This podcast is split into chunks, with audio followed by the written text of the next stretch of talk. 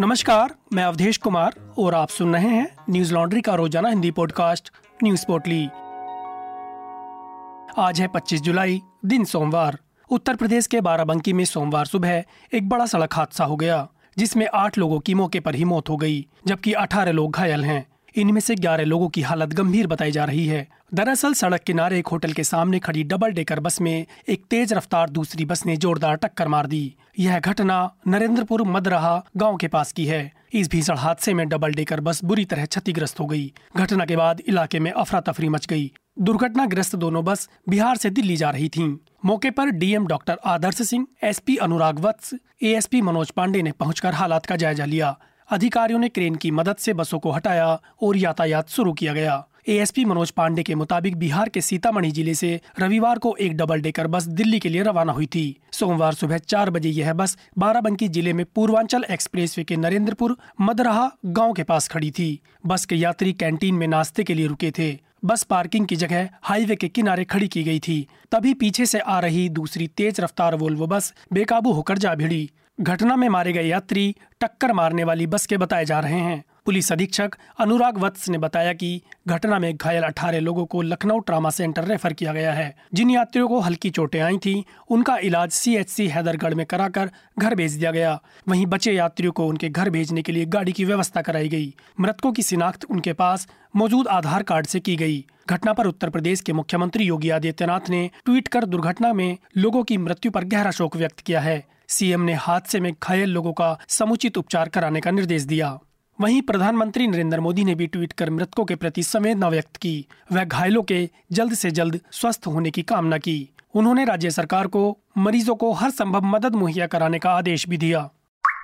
नवनिर्वाचित राष्ट्रपति द्रौपदी मुर्मू ने सोमवार को देश के पंद्रहवें राष्ट्रपति के तौर पर शपथ ली। सुप्रीम कोर्ट के मुख्य न्यायाधीश एन वी रमणा ने उन्हें शपथ दिलाई।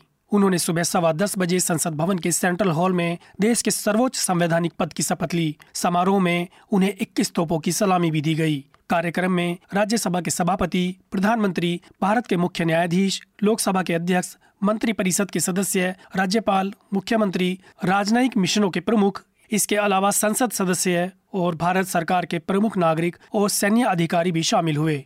राष्ट्रपति द्रौपदी मुर्मू ने शपथ के बाद एक अनोखे अंदाज में सभा का अभिवादन किया। उन्होंने जय जोहार कहकर जैसे ही अपनी बात शुरू की, सारी सभा तालियों की गड़गड़ाहट से गूंज उठी। दरअसल जोहार का मतलब नमस्कार होता है। यह आदिवासी समुदाय में अभिवादन का तरीका है। मुर्मू के इस अंदाज की सभी ने सराहना की। बता दें कि द्रौपदी मुर्मू देश की दूसरी महिला राष्ट्रपति व पहली आदिवासी महिला राष्ट्रपति हैं। मुर्मू ने देश की आज़ादी के बाद की सबसे कम उम्र की राष्ट्रपति होने का रिकॉर्ड भी बनाया है। समारोह से पहले वह राजघाट पहुँची, जहाँ उन्होंने महात्मा गांधी को श्रद्धांजलि दी। शपथ समारोह में ओडिशा के मयूरभंज ज़िले से चौसठ खास मेहमानों को भी बुलाया गया था।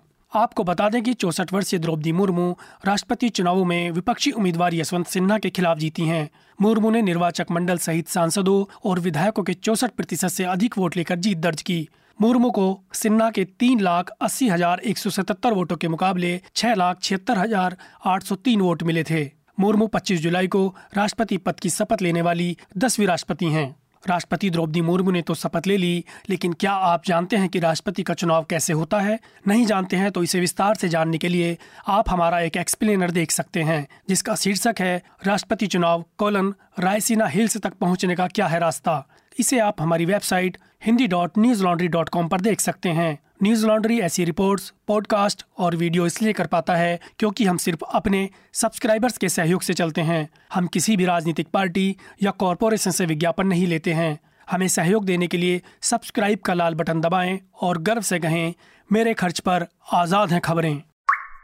सुप्रीम कोर्ट ने सोमवार को आधार से वोटर आईडी लिंक करने वाले मामले की सुनवाई से इनकार कर दिया। कांग्रेस के राज्यसभा सांसद रणदीप सिंह सुरजेवाला की दायर याचिका को सुनवाई से इनकार करते हुए कोर्ट ने उन्हें दिल्ली हाईकोर्ट जाने को कहा। कोर्ट ने सुरजेवाला से कहा कि वह पहले से ही ऐसे मामलों की सुनवाई कर रहा है। कोर्ट ने यह भी कहा कि अगर इस मामले को लेकर अलग अलग कोर्ट में याचिकाएँ डाली जाती हैं तो केंद्र सरकार सुप्रीम कोर्ट में ट्रांसफ़र याचिका डाल सकती है। याचिका की सुनवाई जस्टिस डी वाई चंद्रचूड़ और जस्टिस ए एस बोपन्ना की पीठ ने की। एनडीटीवी की खबर के मुताबिक आधार और वोटर कार्ड को जोड़ने को लेकर किए गए चुनाव कानून संशोधन अधिनियम के खिलाफ सुरजेवाला ने सुप्रीम कोर्ट में याचिका दायर की थी। सुरजेवाला ने इस कानून में संशोधन किए जाने से रोक की मांग की थी। याचिका में सुरजेवाला ने आधार और वोटर आईडी कार्ड के जोड़ने को निजता के अधिकार का हनन बताया और इस संशोधन को संविधान के विपरीत बताया। साथ ही उन्होंने कहा कि यह समानता के अधिकार के खिलाफ भी है। सुरजेवाला ने अपनी याचिका में एक तर्क यह भी दिया कि आधार नागरिकता का नहीं, बल्कि निवासी होने का प्रमाण है, जबकि वोटर आईडी नागरिकता का अधिकार देता है। सुरजेवाला ने याचिका में आरोप लगाया है कि आधार डाटा को इलेक्ट्रॉनिक, इलेक्टोरल, फ़ोटो पहचान पत्र डाटा के साथ जोड़ने से मतदाताओं का व्यक्तिगत और निजी डाटा एक वैधानिक प्राधिकरण के पास होगा, और यह मतदाताओं पर एक सीमा लागू करेगा। यानी मतदाताओं को अब अपने संबंधित आधार विवरण प्रस्तुत करके निर्वाचक पंजीकरण अधिकारी के समक्ष अपनी पहचान साबित करनी होगी। उन्होंने याचिका में कहा कि भारत में फ़िलहाल नागरिकों के डेटा की सुरक्षा के लिए कोई कानून नहीं है। इस तरह से स्थिति और गंभीर हो जाएगी। याचिका में दावा किया गया है कि चुनाव कानून में संशोधन कानून वोटर के प्रोफाइलिंग को भी आसान कर सकता है, क्योंकि आधार से जुड़ी सभी जनसांख्यिकी जानकारी मतदाता पहचान पत्र से जुड़ी होंगी। यह सैद्धांतिक रूप से वोटर के पहचान के आधार पर वोट देने से वंचित करने और डराने की संभावना को भी बढ़ा सकता है। याचिका में कहा गया है कि यह वोटर पर निगाह रखने और उसकी निजी संवेदनशील डाटा को व्यावसायिक शोषण के लिए इस्तेमाल करने की संभावना को भी बढ़ा सकता है। वहीं केंद्र सरकार द्वारा दावा किया गया है कि सरकार के चुनाव सुधार कार्यक्रम के ज़रिए निर्वाचन आयोग ने आधार कार्ड को मतदाता पहचान पत्र के ज़रिए इलेक्टोरल डाटा के साथ जोड़ने का प्रोजेक्ट शुरू किया है। इसका उद्देश्य एक व्यक्ति के नाम से अलग अलग वोटर आईडी कार्ड को खत्म करना है, साथ ही चुनावी प्रक्रिया को सटीक बनाना है। गौरतलब है कि संशोधन कानून के मुताबिक इलेक्टोरल रजिस्ट्रेशन ऑफिसर किसी भी व्यक्ति से उसका आधार नंबर मांग सकता है। हालाँकि इससे जुड़े एक मामले की सुनवाई के दौरान सुप्रीम कोर्ट ने साफ़ किया था कि आधार कार्ड या नंबर सिर्फ़ पहचान है का दस्तावेज़ है, लेकिन ये नागरिकता का आधार नहीं है। पाकिस्तान में लगातार हो रही बारिश की वजह से बाढ़ की स्थिति बन गई है। बारिश के चलते दुकानों और घरों में पानी भर गया है। वहीं कई इलाकों में बाढ़ की वजह से भारी तबाही देखने को मिल रही है। एबीपी न्यूज़ की खबर के मुताबिक, पाकिस्तान में बारिश और बाढ़ के कारण अब तक 300 लोग अपनी जान गंवा चुके हैं। वहीं लगभग 9000 से ज़्यादा घर क्षतिग्रस्त हो गए हैं। बाढ़ की स्थिति में आम जनता को मुश्किलों का सामना करना पड़ रहा है। बाढ़ ने सबसे ज़्यादा तबाही कराची शहर में मचाई है। वहाँ पूरा शहर पानी से भर गया है। गाड़ियाँ सड़कों पर तैरती हुई नज़र आ रही हैं। कई इलाकों में दो दो फीट से भी ज़्यादा जल भराव हो गया है, जिसकी वजह से आम जनता को काफ़ी परेशानियाँ हो रही हैं। लगातार हो रही मूसलाधार बारिश के कारण घरों में पानी घुसने से लोगों में भारी गुस्सा है। आम जनता इस बदहाली के लिए प्रशासन को जिम्मेदार मान रही है। गौरतलब है कि पिछले कई दिनों से कराची में लगातार बारिश हो रही है। बारिश के कारण पूरे कराची में जल भराव के कारण लोगों का घरों से बाहर तक निकलना मुश्किल हो गया है। वहीं पाकिस्तान सीमा से लगा गुजरात का बनासकांडा भी जलमग्न हो गया है। भारी बारिश ने इस रेगिस्तान वाले इलाके को जलमग्न कर दिया है। नव भारत टाइम्स की खबर के मुताबिक, तेज बारिश की वजह से बाढ़ जैसे हालात बन गए हैं। कई इलाकों में जल भराव हो गया है, जिससे कि आम जनता का जीवन अस्त व्यस्त हो गया है। वहीं उत्तराखंड के कई इलाकों में बारिश का कहर जारी है। राजधानी देहरादून और मसूरी में भारी बारिश की वजह से लोगों का जीवन प्रभावित रहा। राजस्थान में भी बारिश का कहर जारी है। राज्य के ज़िले बूंदी में एनडीआरएफ की टीम बचाव कार्य कर रही है और यहाँ से एक किसान की मौत की भी खबर है। वहीं दूसरी ओर देश में कुछ इलाके भारी सूखे का सामना कर रहे हैं। वहीं कुछ इलाके बाढ़ से बदहाल हैं। आज की पोटली में बस इतना ही। कल फिर लौटेंगे एक नई पोटली के साथ। नमस्कार।